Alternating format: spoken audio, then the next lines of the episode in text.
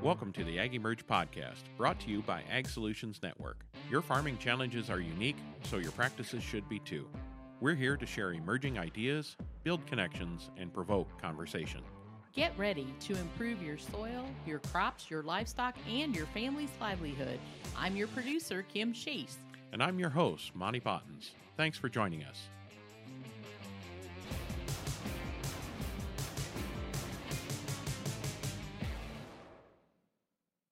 Thanks for joining us.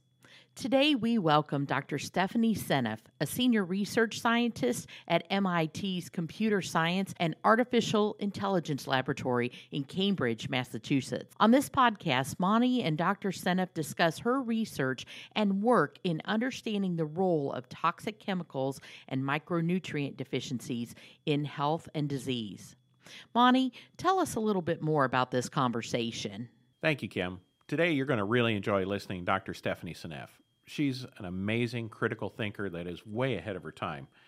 And she comes from outside the agricultural community and outside of the medical community, and it has given her an opportunity to see things from a totally different perspective. And I think that's important to be listening to people who can see things that maybe we can't see when we're right in the middle of things.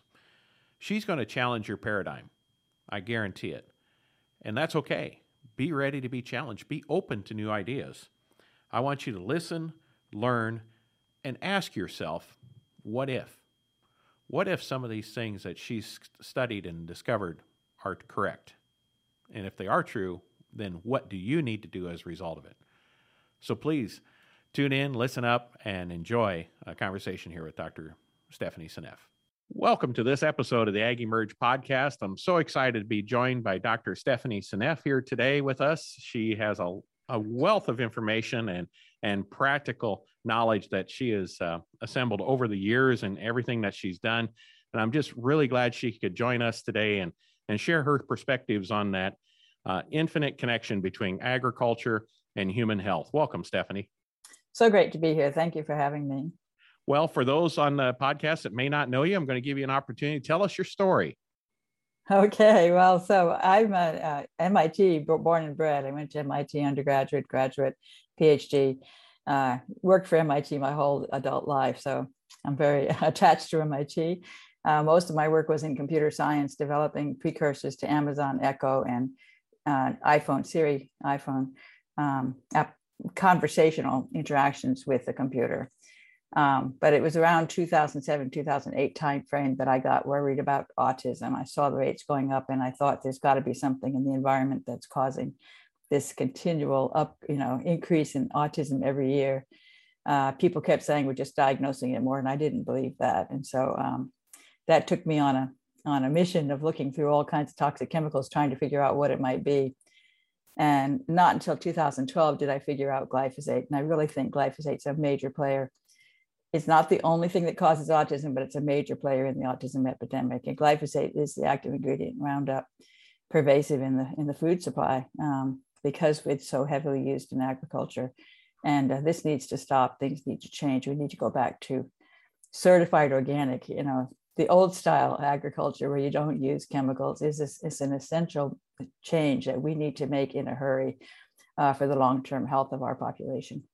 Okay, so that's that's an interesting path that you've been on there. Tell, tell me about that. How did you how did you uh, make the the jump from, like you said, voice recognition interaction with with uh, uh, computers? So there's hardware components and software components there, to autism. How where I'm sure there's a connection there. it's hard to see. I mean, it's really just that um, I was lucky that I was being uh, funded by a company in Taiwan. It's a computer company in Taiwan um, and they were interested in sort of uh, medicine and disease and, and connected to technology. So there, there was an opportunity for me to kind of shift my focus towards medical applications or, or you know health applications. So I just I was actually developing uh, games, language games, to help people learn a second second language by playing games. In fact, for Americans learning Chinese, and they were funding me for that for many years and i just one one year i said okay guys i'm now i'm going to do this. And i proposed you know looking at environmental toxicity and looking at disease and looking for correlations between trying to figure out which uh, chemicals in the environment might be causal in various diseases that were clearly going up in the society. And they bought that. They said that sounds great. So that i just switched over to that. And they have continued to fund me to this day. So i'm very very fortunate in that respect. Yeah that is amazing. So so really it led the communication style led to the the interest in the autism but then you're like well wait a minute what why why do we have autism in the first place right or what is what is causing these these exponential increases uh, in, in the disease so kind of interesting. You know, I, I, always find that eh, innovation, you know, comes at the edge or at the fringe, or comes from people outside of right. uh, of the uh, of the issue because they they can see it from a different perspective. I uh, think that's so true. Yeah. Yeah. I think for all the diseases, I feel like there's a core uh, component of people who have been in that space for a long, long time, and they've got their own sort of central focus there but it's not really correct. There's much more going on outside that other people who aren't sort of embedded in that system are able to see a larger picture and pick up on something else that may be very important that these people have all of them collectively have missed because they're all focused on they focus in on the same thing and they copy each other it's really quite interesting how how research goes that way so it's almost a, a, a group think phenomenon you know mm-hmm. when there's a lack of outside uh, information so I suppose for for those people who have and spent their entire career in there, uh, you can ruffle some feathers. I think so. Absolutely. Uh, yes. so uh, there's that that quote to you know truth passes through three phases right first it's right i love that. secondly it's actively uh, uh, disputed or, or violently disputed, and then a third it's accepted as truth, right? Right, right. Yes, that's so true. It's you're, you're, in, you're in the middle of number two right now, aren't you? I think so. well, we're, we thank you for being there. So now, just you know, for farmers that are listening to this, right? Um, we want to talk to them. There's a reason why uh, I'm a farmer myself. There's a reason why we started to use glyphosate, right? Absolutely. Uh, we, we, were told it was safe. Right. So compared to other chemistries out there, uh, it, it's it's not acutely toxic. Okay, so like uh, I know cotton farmers have told me that if they touch Temik, they can taste it on their tongue almost instantly. Mm. Okay, that that that's an insecticide. That's really it's like an instant toxicity, right? Or yes. you want to take a bath in uh, gramoxone that that has bad consequences. But you know when people started using uh, glyphosate, there, there's not really an immediate uh, right. uh, toxicity like that. So I think that's part of the safeness. Plus, we were told it was safer too from the companies that are marketing it. Right. So, but now, you know, 30, 40 years later, we're, we're learning we're learning some different things, aren't we? Why why has it taken so long to learn that? And were we were we sold a bill of goods and, or, or lied to, or was it just ignorance is bliss? Yeah, it's excellent questions, and and I think we were lied to. I think the people that did the research for Monsanto back in the '70s understood there was something fishy go, going on here, and of course they were eager to get it past the approval process, and so they kind of hid it under the rug. Um, there's papers that um, Anthony Samsel has collaborated with me on a number of papers, and he's managed to get the government to hand over to him a huge number of documents that were in uh, Monsanto documents that were not published, but they were prepared in the um, in the studies that went on to try to get glyphosate approved. And Anthony has found very damning evidence in those documents of, of Monsanto's knowledge that it accumulates, you know, in the bone marrow, for example, it accumulates in the tissues. They sort of said they claim that it just goes straight through. Most of it leaves, you know, through the urine, through the feces, but there's a percentage that persists and it persists everywhere in the body and it accumulates. And that's what's really, really damaging because you get more and more exposure as the longer you live, the more exposure you get, the more the accumulation builds up and you start to, things start to break. And it's a really, really fascinating chemical.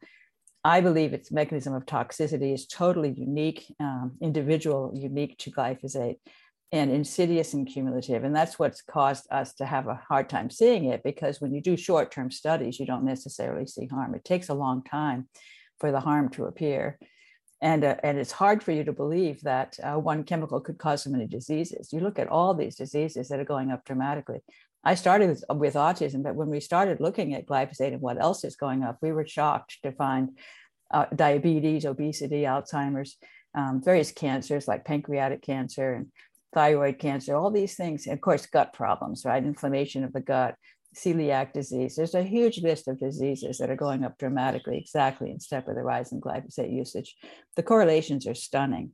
And we have not been able to find another chemical that matches as well as glyphosate does to these alarming increases in these conditions. You look at America, you know, we've got tons of diabetes and obesity.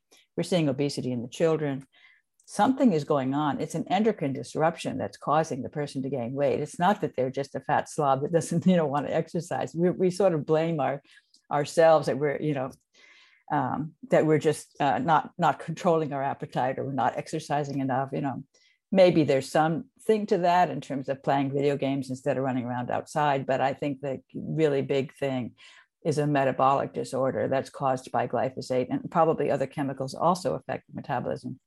But glyphosate, every time a country starts adopting a Western diet, they start getting fat. I've been tracking it around the world.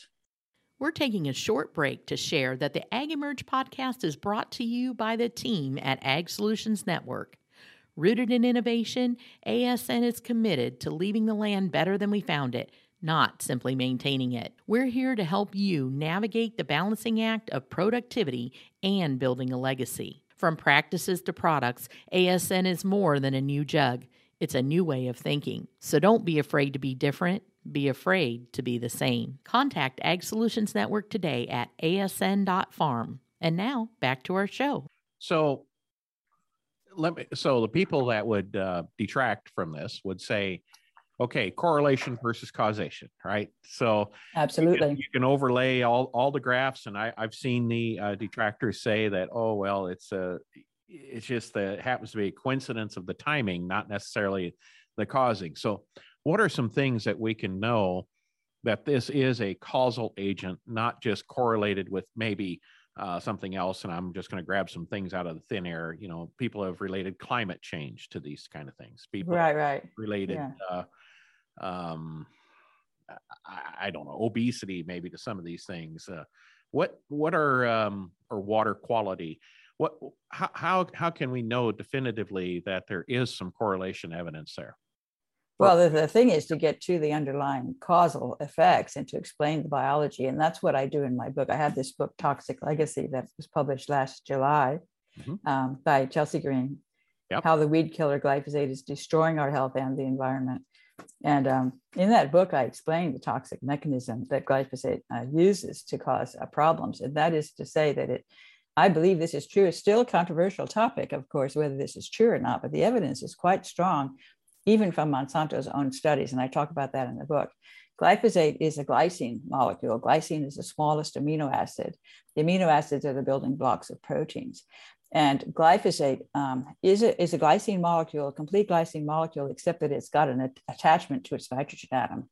And that at- attachment is called a methylphosphonate. So a little bit of chemistry there, methylphosphonate unit attached to the nitrogen, uh, which changes its behavior a lot. It's much bulkier, it's negatively charged. You know, it has a very different behavior from glycine, but it still fits in the same socket that glycine fits in to fit so as to be incorporated into a protein by mistake.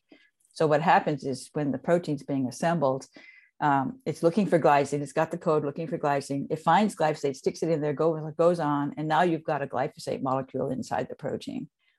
And when, when that happens to certain proteins at certain places, it has devastating effects.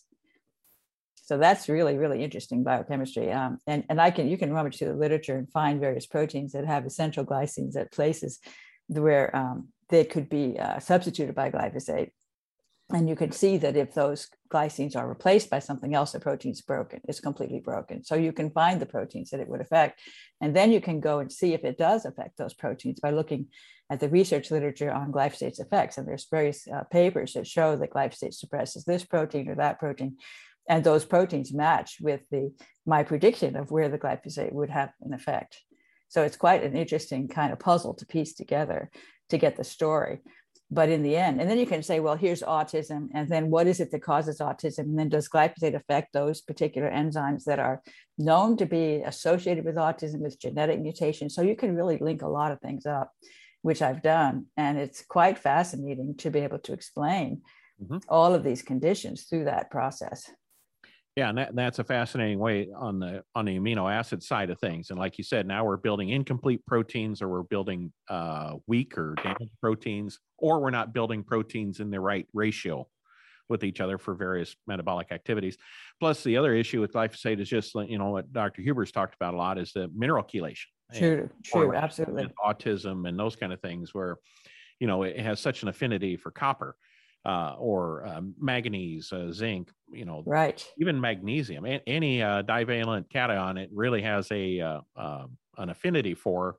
So we're, we're tying those things up. So, you know, I think maybe a better way to frame this is rather than not believe uh, new information is i think uh, as farmers or as as other folks that are listening to this podcast we need to think what if this is true okay mm-hmm. Let, let's accept it as uh, innocent until proven guilty right and, and then what would you do different as a result how would you farm differently how would you eat differently what different choices would you make and, and then let's just say uh, by some wild instance that this is this is all all wrong, right? Uh, we're still fine. So it's right. It's, it's not going to hurt us to eat organic. Right? so. right. But, but, anyway, uh, so tell me about this. Uh, you know, I've applied uh, glyphosate. I, I have handled glyphosate barehanded. Uh, you know, I have spilled glyphosate on me.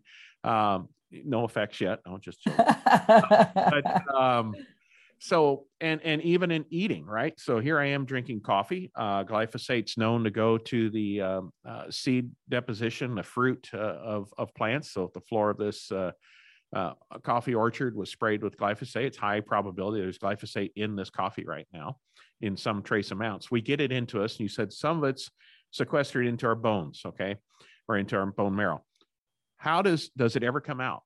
How do you detoxify Right. I mean, it does come out. Of course, in the bone marrow, you have the stem cells, and the stem cells come out with tissue repair, and they carry glyphosate on their backs, and they deliver the glyphosate to the wound. So that's not a good way right, right to, to, the heal new, the wound. New area that's needed most. Needs it needs it most. It's got the glyphosate getting delivered to it, so that's not good at all.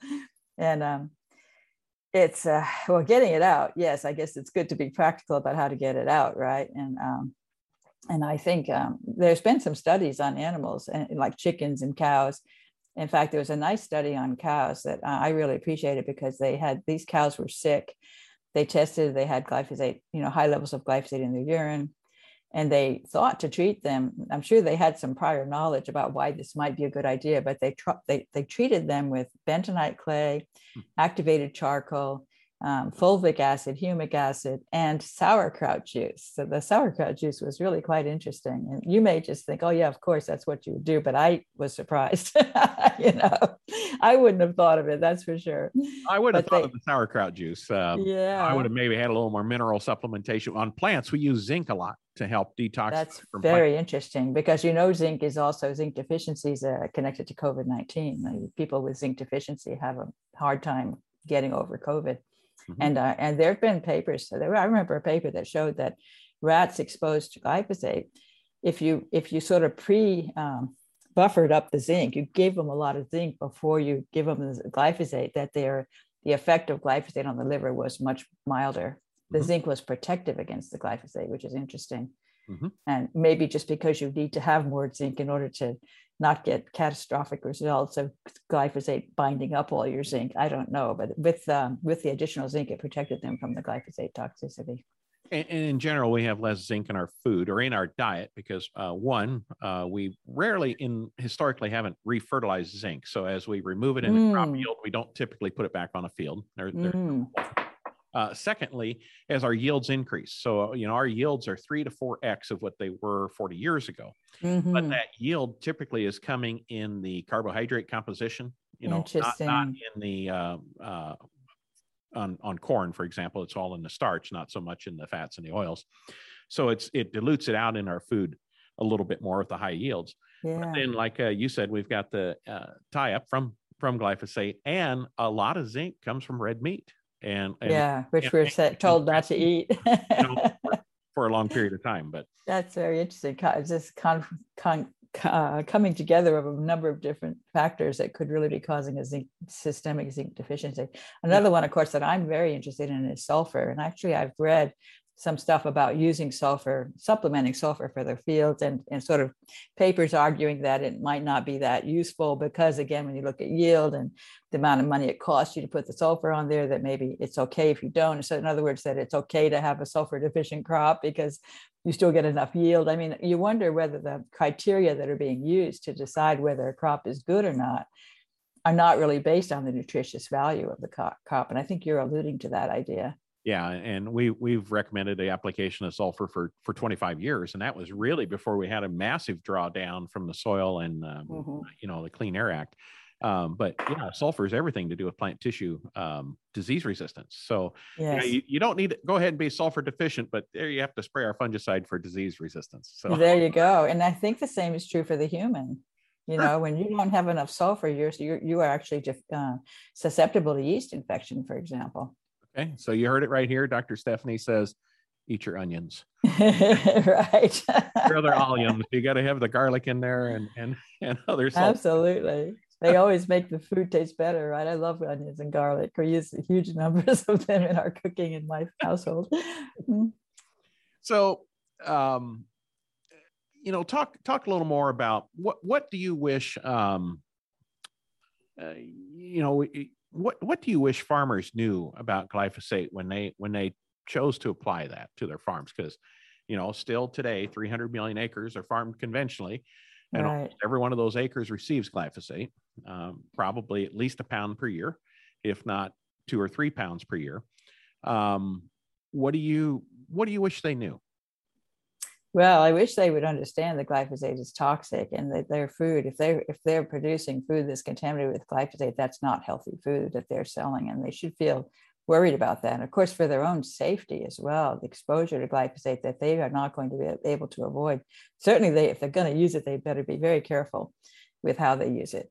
But um, but I think they they would be much better off not to use it at all. And, and of course, if they can produce an organic crop, they can sell it for more money per pound. So they might be able to, in terms of the cost, they might be able to offset the, the extra cost of having to deal with the weeds some other way mm-hmm. um, through the um, increased value of the crop that they produce and monetary value, but as well as, of course, health value, which is so important uh, for the welfare of our nation is to have healthy people in our population. Mm-hmm. And at the same time, what do you wish consumers knew about glyphosate? Well, the same thing that glyphosate is all over the food supply, and that eating certified organic is a way to lower uh, your risks significantly, not necessarily eliminate glyphosate altogether, because it's certainly showing up in some of the certified organic foods because it's in the rain, it's in the rainwater, it's in the air, it's in the rain. It's sort of uh, probably in the manure if they're using manure for the crops. So you sort of um, at this point it's hard to avoid because it's so pervasive in the environment. Um, but eating certified organic will definitely lower your exposure. And it is in the manure, like you said. Plus, um, they've they've also there's correlation that when there's high levels of phosphorus available, which manure has high levels of phosphorus, it desorbs the glyphosate from from the solution, making it more available to the plant. Mm, that's interesting. That's one uh, thing that I, I I read a recent paper that was quite fascinating to me that it showed that when you put glyphosate into waterways, that the glyphosate actually gets sucked up by the biofilms. I don't know if you've heard this. It's quite amazing. This paper was was really impressive. It was like two to four orders of magnitude higher concentrations of glyphosate in the biofilms than in the free water. It just got sucked up by the biofilms, and that's very very worrisome for the animals, the small animals that live in those biofilms that are the base of the of the food chain. Yeah, because it's just uh, mistaken as phosphorus, right? And used as phosphorus in the. Yeah, there's some reason why the biofilm is act- act- actively taking up the glyphosate, and so they're, um, you know, they're assuming that it's being dissipated, it's disappearing, but it's not. It's just going into the biofilm, so you can be misled about the amount of glyphosate that's in the waterway because it's all hiding in the biofilm. Hmm. Kim, you're going to have a very long list of links at the end of this podcast. I can tell. So, and, you know, Stephanie, if you can get us the links to that paper, I can get you link to that paper. We're certainly going to share this with our um, with our audience. So, you know, uh, good. I'll do that. People, you know, look at it and see for yourselves. So, what's the alternative? You know, if we don't have glyphosate, you know, uh, there's a lot of places that are highly erodible. You know, glyphosate really ushered in the no-till you know revolution, mm, not having to yeah. around to caused us to farm a lot more. I, I think you know, it, we built a system, a farming system around glyphosate. And I think when when you ask a farmer, well, you know, a farmer said, well, "What am I going to do without it?" Right? It's not just take this away. Uh-huh. You know, you're asking him to change his whole approach, right? Right. Um, what what have you heard, or or you know? What are some things that you you're aware of in that regard? Yeah, well, I have been reading about the no-till, and that is quite interesting that you're able to pretty much uh, hold nutrients in the soil by not sort of stirring it up, right? And glyphosate is essential to that no-till process, at least they think so. Do you have um, a way to do no-till without glyphosate? Well, we we have uh, we've made a commitment to get rid of glyphosate, uh, but we've probably gone to the next worst thing. Uh, so it's a matter of what's the least worst you know, currently in our no-till system, we're using cover crops for that initial weed control, but Yeah. we are chemically terminating those cover crops with Ah, I see. with That's the next bad. chemistry that you'll hate, and that's uh, uh, uh, paraquat. So Oh gosh. which is not That's great not at good. all. The interesting part about that is, is we don't have the persistent soil effects, right? Yeah, Uh-huh. paraquat's here and gone, um, but it I is see. It, it, it, it, no doubt. It it leaves more quickly, but it causes more toxicity when it's Correct. But what we're trying to do is get to ways that we can limit this. So we've we have been discovering some companion cropping um, opportunities where when we have a cereal grain planted, and then in the spring we'll plant the soybeans into that, and the cereal grain we let it grow to harvest, and no weed controls necessary. So we're currently doing that on about twenty percent of our soybean. That's acres. cool. That's really And great. I think I- there's little things like that we can do, and then the other thing is, why do we have to farm everything? Uh-huh. I, I think there's uh, D, E, and F slopes, really steep hillsides. We don't need to farm. Uh-huh. I think we can graze those or permanent pasture or hay crop those in and row crop the the less slopes that we can till. See, So Uh-huh. it's, uh, it just requires this massive change of thinking to make it happen. Yes. I've heard a lot about gonna cheer doing us aren't you? Yeah, I, I, I- remember uh, someone I talked to um, who talked about doing a co- cover crop uh, in the off season and then mashing it down, not killing it, but mashing it down. And then you have a, a device that can puncture the seeds for the plants through the through the mesh, Mhm. and then the cover crop actually stays there, and the plants come up and miraculously come up through the cover crop, Right. and um, and then the cover crop is protecting from weeds because it's it's mashed down um, but it forms like a, a barrier to the growth of the weeds and you just sort of nurture the let the plant get give a give it a path to get through Yeah. but leave the rest of it all mashed down have you tried things like that We have. Uh, we've done rolling, and the, the, the trick is depending on where you're at, uh, north to south. Okay, uh, the further north you get, the ability to let that crop get big enough to to mash it down, where the mashing uh, kills it. Okay, um, gets later and later for the crop ah planting for cash to grow. Okay, so I'm I'm right on that borderline. I have to wait until about the first of June for that to work, but that really hurts our yields. Now, an organic system, like you're saying, with higher value, we could probably justify that. You know, in a conventional system like we currently are, we can't. Now, if you go just a you know couple hours drive south, uh, that's more of a possibility. i see that's crop interesting would get mature enough in the middle of May to be able to mash it down and, and plant. So Uh-huh. great questions. Oh my gosh, I I think uh, um, uh, you're uh, you're you're really trying to stump me here today. I, I'm, I'm eager to learn what you what you know because you know a lot more about farming than Oh, I do. we want to know more about the glyphosate, though. I said, you know, I I think um, what what would you just to just to share with some people? Um, where are some places that uh, you wouldn't expect to see glyphosate in our food that maybe you've run across in some of your studying that you've done and, and looking at this issue? You mean which foods might have yeah, higher how- levels of glyphosate than you would expect? Yes. That's a good one because people know about GMO crops and they think, oh, non-GMO, that should be safe. And that's not true at all. So just to remind you, the GMO crops are the corn, the soy, the sugar beets, the canola, which is the canola oil, um, alfalfa, those are, and cotton. Those are the main uh, GMO Roundup ready crops where you can just spray the Roundup and the crop survives. Mhm. But there's a lot of crops that are sprayed right before harvest with glyphosate as a desiccant to kill the crop intentionally to synchronize the yield. Sometimes you're rushing against a frost, right, to get the yield before the frost sets in. So there are motivated, good motivations for doing that. But those foods are the ones that are ending up with the highest levels of glyphosate, and they're non GMO. So non GMO is not a good enough label if you're trying to avoid glyphosate. And that includes, um, particularly what I was surprised about was the garbanzo beans, chickpeas, chickpeas, all the legumes. Those are, they were coming up with the highest levels of glyphosate of any foods. This was a um, study done by Canada, the Canadian government.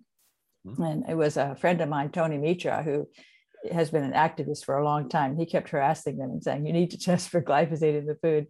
And they finally complied and they tested glyphosate levels in thousands of different food samples. They looked at both Canadian grown foods and imports, you know, from the US, from Europe, from Mexico. And it was an interesting story. He wrote a book called Poison Foods of North America um, based on the data which they gave to him. And so that book is useful for finding out which foods have the highest levels, which ones you definitely don't want to order at the restaurant if you don't if it's not organic, that sort of thing. And I used to love hummus, and I used to really enjoy ordering hummus uh, at a restaurant, but now I won't unless I know it's organic. So it's just that it's high enough in glyphosate, I don't want to go near it. So uh, that's interesting, the chickpeas, but also oats. So the oat cereals and oatmeal cookies, oatmeal. Um, these are things that kids eat a lot and they've got very high levels of glyphosate. And of course, wheat, wheat is sprayed right before harvest. I think glyphosate is the primary reason for the epidemic we're seeing in celiac disease, which is a sensitivity to gluten. We've got so many people, you know, we've just got huge sections of the grocery stores these days of, of gluten-free foods because um, so many people are sensitive to gluten. And I think that's a direct consequence of the glyphosate in the in the wheat. So right. oats and wheat and and uh, barley, and that means beer. yeah. Beers and wines both have glyphosate in them, which is very sad. So you have to eat organic, drink organic beer and wine. Organic beer can be hard to find sometimes. There's not very little of it around. Yeah, and so is organic wine. And, mm-hmm. and part part of the reason I know on the wine process they you can't use um, sulfur dioxide to uh, stop the fermentation. Mm. That's not part of the organic protocol. It's almost you wish they could have a non glyphosate wine but still could use the. Oh, that's standard, very interesting. Standard uh, yeah. protocol on it, but you know, back to what you're saying, a desiccant. Okay, so a desiccant is a harvest aid uh, and used more in the northern tier states or in the eastern states where we're trying to get the crop to to finish quicker. Like you were saying, pre pre frost, you know, in, in Canada, be able to get it harvested before the snow flies. But in the eastern half of uh, Kansas, for example, we get a lot of rain, and mm. and the wheat becomes very uh, sensitive to fungal diseases and it falls mm-hmm. down. Uh, so that's a thing. But oats in particular, I think is very, very interesting because you know oat milk now is is yes. Oh, this is the next greatest thing, and uh, you know oats we we spray with. Um, I don't, but I mean they're sprayed with glyphosate to uh, get them to dry down quicker because they like uh, down. And uh, if even you, after it's harvested, well, it, no, if you naturally uh, oh. let it dry, the, the ah. plant will fall down and you can't harvest. Yeah. So oh. they, they, try to uh, spray it, kill it quick, so you can harvest more oats. And yeah, yeah. The trouble is, is it's translocating right to the seed right at that time. It's very bad. Yes, yeah. and and that's so terrible because the popularity of oats with children. It is. You know. Yeah. yeah. and and as far as oat milk being a good alternative you know the the biggest the best thing with there is probably to avoid it would be organic absolutely yes so which is available i think increasingly available yeah yeah. So what are some of the things that have just really surprised you shocked you on this this journey that you've been on of discovery? I guess the thing that shocks me the most is that people dismiss what I say because to me it seems so obvious that this is happening. And and people always find another reason why that or to deny even that it's happening like autism isn't really happening it's just being diagnosed more. But the denial is is amazing to me. The um the inability for people to see the world the way i see it you know because i i just think it's very clear to me that that there is a big problem here and of course i have all this evidence that i've been gathering for years at my disposal, but I don't share all of it with people. But it seems like I have to share really a lot of it before people become convinced. And most some people never become convinced. They just think, and partly that's, I guess, because they've been told it's safe. The government says it's safe. It's been used for a long time. Um, there's a sense of it can't possibly not be safe, you know, given that backdrop, right? Mm-hmm. It's something that's very hard to believe when it's, it goes so against your previous belief system It's very hard to shift your your perspective to believe that it is so toxic. And of course, because it happens slowly, you don't really notice it. You don't really realize you're being poisoned because you're not, you don't get that immediate effect that you do with some of these other chemicals, which makes people, which fools people into thinking that it's safe. Why do you, uh, what have been uh, some of the people that you have seen that, that, that switch flip? Okay. Where, where the evidence has finally gotten them to a point where they, they, they understand or, or what does it take people to, to change their paradigm essentially in approach to yeah. glyphosate or that you've seen? I think one thing is just becoming sick uh, or even maybe deciding to go on an organic diet and having something go away. Some, some, you know, for example, urinary tract infection. I definitely think that glyphosate is a causal factor in urinary tract infections, which are very common, especially among women. Mm-hmm. And for me personally, once I switched to an organic diet, I basically never got a urinary tract infection. It just went away and and there was a woman who was someone who contacted me who was the husband of a woman who had a really serious uh, problem uh, and I've forgotten what it was called. It had to do something with that that kidneys and, and uh, bladder con- condition that was much worse than a urinary tract infection, and that she was struggling so much to deal with it. And when she went organic, the whole thing just disappeared. She had tried all kinds of different drugs and whatnot, nothing was working. When organic, it was gone. And then he wrote up about it in his um, on the web. He wrote a lovely article about this, her story. So it's, you know, people, um, and people may be working with glyphosate and then getting symptoms of some something that is associated with glyphosate, and that that'll definitely, when it happens to them personally, uh, that will definitely be a wake up call. Like a farmer gets non Hodgkin's lymphoma, right? He's all of a sudden convinced that maybe glyphosate wasn't such a good idea. Yeah. The sad part about that is it it's can't reverse it you know it's too late yeah that's why you really need to be able to do it up front you need to recognize the risk before it happens to you and that's what's hard for people to do people don't um, don't react to things if they don't see it if they don't feel it personally it's right. only after they feel it personally that now it's too late because it's gone so long that it's very hard to reverse well, I think that the key is is we don't want to wish anybody a health issue, right? Or or right. Things, but we do wish that you would, uh, you know, listen, consider, you know, read Stephanie's book, read read some other articles that are out there, and the links that we'll have in this podcast. But just strongly consider for yourself what what the potential is for this. And you know, the other thing that I'm concerned with too is just let's say we did stop today.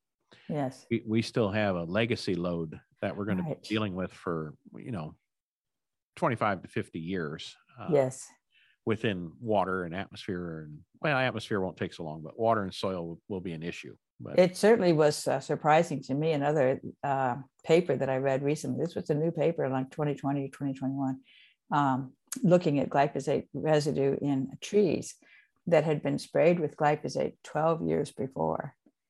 And they found glyphosate still as a uh, contaminant in the in the trees in the tissues of the trees and so it can last a really really long time yeah it will continue to recycle uh, throughout the tree really for the yes. tree's life you'll it, it'll slowly go down over time as it exudes out the roots and maybe reacts with some of the, the soil uh, but then you just run the risk of it being remineralized and taken back up into the tree again. Right, it keeps on recycling. That's and you thing. can, I can, I can spot it just because we have the opportunity to work with trees, but you can see the bud failure and the and the branch formation differences. Um, oh, that's interesting. With glyphosate and dicamba is the other one that's uh, uh, yes. really really spooky. That auxin inhibitor and what that's going to do for for long term tree health. But uh, yeah, that's another story. Uh, I read well. I read about dicamba and a rolling out of dicamba resistance. So you have a, com- a double resistance in the ge- genetics of the GMO, both glyphosate and dicamba. And then you have a product that has them mixed together and you can give, you know, because they are glyphosate resistant weeds. And actually, those glyphosate resistant weeds are probably an increasing problem that's making glyphosate less attractive, right? I think probably uh, uh that's a great point. Uh, I unfortunately I think glyphosate will go the way of um, just not effective before it goes to the way of not being mm. Uh, yeah, that's it'll be that it's not effective. It, it's the cost effect, um, right? Cost benefit ratio will go down because it you have to use more to get the uh, to kill the weeds. Especially um, this year when the price prices doubled and sometimes tripled, and supplies mm, are a problem mm. because not the not the uh, active ingredient, but surfactant packages that go with it are on a a boat from uh, China. So ah, interesting. real, real problem. So the price is going up, and, Yeah. and that and that makes organic more attractive too. Oh, Because there you know, go. yeah, that's interesting. I One think- can hope that that will happen. Glyphosate will become not cost effective. Exactly. And I think it's um, just to back up a, a, a few minutes ago about the, you mentioned a friend with the UTI, uh, urinary tract infection. Um, you're really looking at a change of the biome going on that that's causing that because of its Yes. selectivity of probably gram positive versus gram negative microbes and also for you know uh, in the soil we see it be more anaerobic uh, species selective I- aren't we really kind of changing our overall gut biome which is changing our overall microbiome within our body that lends itself to more of these infect uh, utis and those kind of things Absolutely. That's definitely going on. Of course, that's also the inflammatory gut and leaky gut and all those issues are also being caused by glyphosate. Um, the, the, mi- the microbes, the, um, the bacteria that are more sen- sensitive to glyphosate turn out to be the ones that are more beneficial. So you have the bifidobacteria and the lactobacillus, which are so important. Uh, and the child's gut, you know, and then they get killed off by the glyphosate, and then things get imbalanced, and you get many more pathogenic species that are releasing toxic chemicals that are um, that are getting into the brain actually and affecting the brain. So it's a there's been tremendous increase in the number of papers written recently about the gut microbiome. There's a tremendous increase in awareness that the gut microbiome matters, which I think is a direct consequence of the fact that it's not working. It's not working because of the glyphosate exposure. So we're much more aware. It used to be it just worked fine, so we didn't really think about it. We didn't study it, but now we are trying to figure out you know what exactly which species are causing disease and which ones are good which ones are bad that sort of thing. Very very complicated research space that they're doing these articles that your eyes glaze over because there's so much data you know about all these different bugs. I mean it's just like everybody's gut is unique. You know it's it's very very complicated It is, and then then what happens uh, when you put a selective a biocide, you know, within within the diet, um, which glyphosate has been registered as a biocide, and and like you said, many of these beneficial organisms, uh, the LEBs and um, those kind of things are are really affected, and um, I, I think it's uh, again just the effect of unintended consequences, right? yes Um, but so by by not using them, those kind of things is, is certainly what you'd implore us to do. Um, and then let's say uh, people who are listening that want to uh, detox, uh, simply not having it in your diet's key one. Any other any other tips that you'd have for people as they they look to live and and uh, drink and eat uh, cleaner and and and try to um, you know work this out of their system? Yes, well, I certainly uh, support not just organic, certified organic food, but also whole foods as opposed to processed foods. Very important to switch to a whole foods diet. Take the time to actually cook in the kitchen. You know, go back to, to grandma's style of, of eating, and um, and also eating sulfur. I told you sulfur-rich foods. I'm a very big fan of sulfur. I think sulfur deficiency and especially sulfate deficiency is a systemic problem in our society. And I wrote about it in my book because I think glyphosate is disrupting many of the enzymes that are involved in um, managing sulfate, making it and transporting it and, and swapping it from one molecule to another. There's a whole bunch of enzymes involved in managing sulfate, and sulfate is super important um, as a for actually for digesting for your cells to be able to break down debris. They need sulfur, sulfur and sulfate, and it's also important for maintaining healthy uh, circulation. It's got many, many uh, important roles, and people don't realize uh, it's not something that's talked about very much uh, by the by the industry or by the experts in in, in health. You know, um, in the health field, they're not as aware of the more of them. More and more of them are becoming aware recently, but it's not been an obvious talk. For example, it doesn't have a minimum daily requirement. Sulfur does not have a minimum daily requirement, Yeah. but I think it's deficient in our diet, and glyphosate disrupts the enzymes that that make it safe and make it effective. So people have a lot of people have sulfur sensitivity problems, so they don't like to eat garlic because it upsets their stomach. And I think that's because glyphosate's messing up critical enzymes that are involved in handling sulfur correctly. Yep, that's a very good point. I I hadn't thought about that before in regards to to sulfur in the diet, but you're right. It's it's not included as one of the 17 essential things according to our our government, um, and, and those kind of things. So definitely something to keep an eye on. So moving forward in the future here, um, what have you got your eye on? What are what are things that you're exploring right now, and uh, um, uh, eh, other other topics that are of of interest to you in your ongoing research and study? well, a big one for me, a new one since 2019, is deuterium. Oh. You're laughing, but Oh, sure. you said 2019. I'm like, oh, here we go. we can go there too. That's fine. deuterium, tell me about that. Yeah, I'm very interested in deuterium. I happened to uh, get approached by someone, uh, Laszlo Boros, who's a Dr. Laszlo Boros, professor actually. He's a Hungarian born and he was trained at the Szent Györgyi Institute in Hungary. And uh, deuterium is something that the Russia, Hungary, and Ukraine are the key countries that where research is going on with deuterium. And um, in the West, uh, it, the doctors don't even probably know what deuterium is. So we're completely clueless about it but it turns out to be super fascinating physics and biology and chemistry involved with deuterium. So deuterium is heavy hydrogen. It's an, it's an atom. Hydrogen, of course, is the smallest atom, one proton, one electron. Deuterium has one proton, one electron, one neutron. So it's twice as heavy as hydrogen. It's naturally found everywhere in nature, something like 155 parts per million in, in seawater and it's present in all of our food. So it's just basically everywhere. Our body has to deal with it. It has different physical properties from hydrogen because of it's because it's heavier. Uh, it tends to stick better in covalent bonds, but it doesn't do so well in ionic bonds. So it changes sort of the whole chemistry of how water works. When you've got deuterium in the water, it behaves, deuterium water behaves very differently from regular water.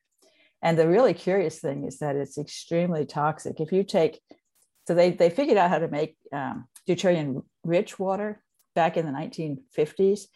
And in the 1960s, they did some experiments where they exposed rats and mice to deuterium, high deuterium, abnormally, totally abnormally high deuterium water, which apparently tastes pretty much like water, looks pretty much like water.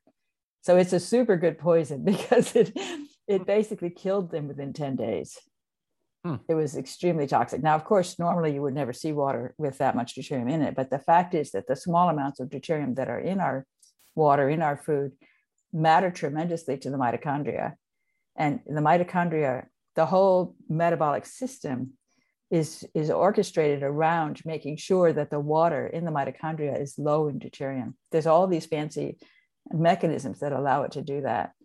And, and that's important because the deuterium wrecks the ATPase pumps that make ATP in the mitochondria. So you get mitochondrial dysfunction if your system is unable to maintain low deuterium in the water in the mitochondria. And it turns out that all these enzymes are involved with that are involved with that process are susceptible to glyphosate's mischief.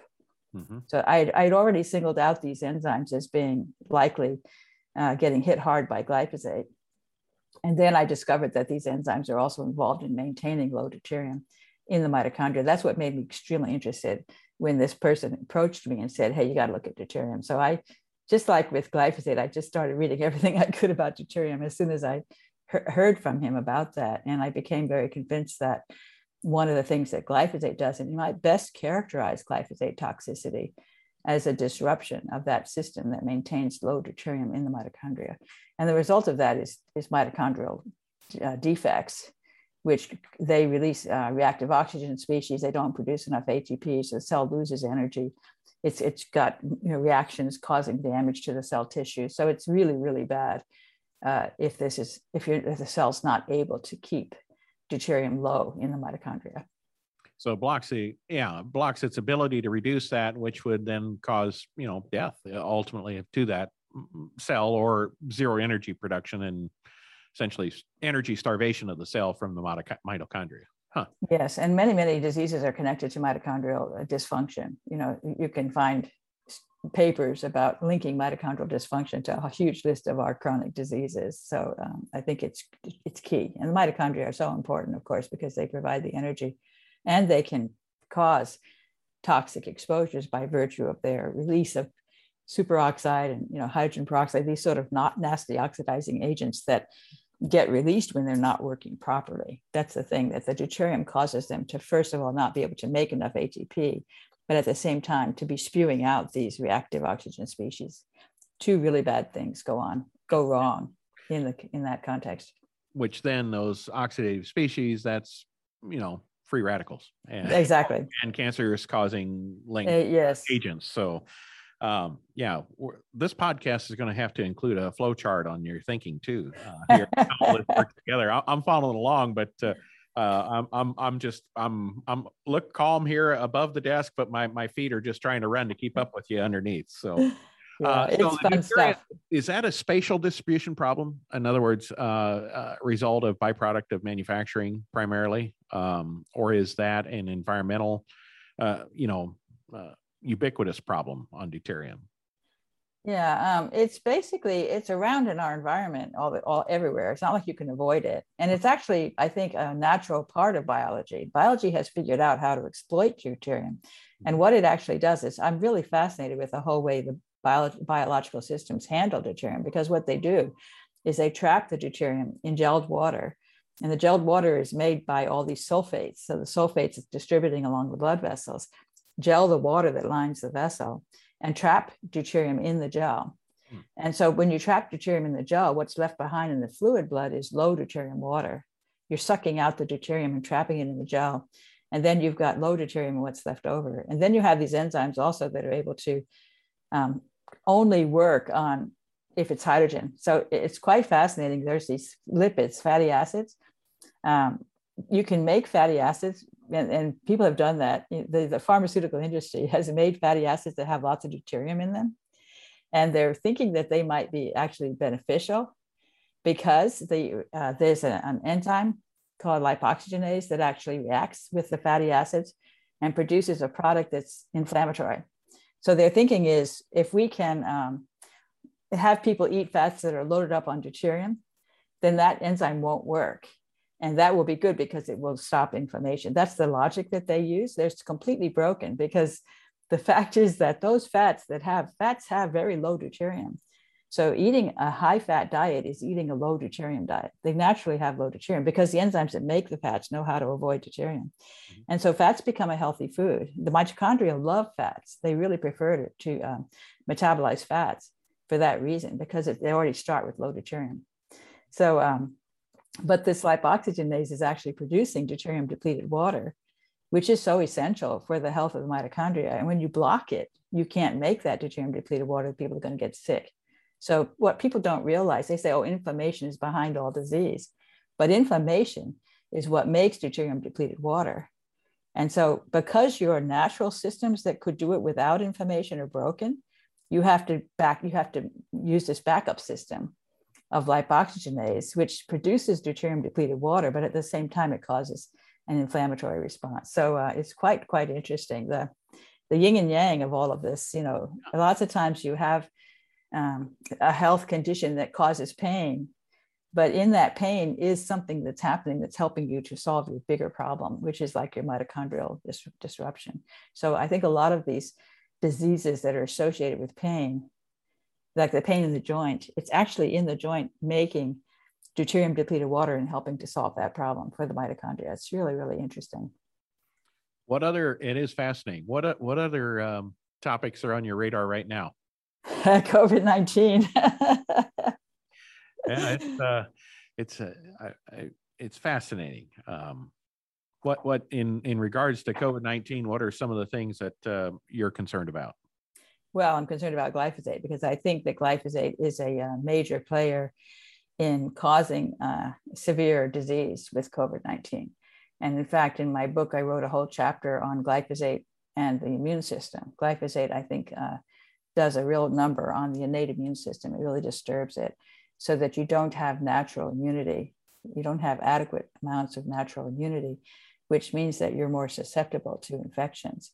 And so, in particular, the COVID 19 uh, SARS CoV 2 virus is better able to proliferate in a person's lungs if that person has been exposed to lots of glyphosate. And one thing I'm particularly interested in there is the possibility that there's a, a new problem in recent years with biofuels.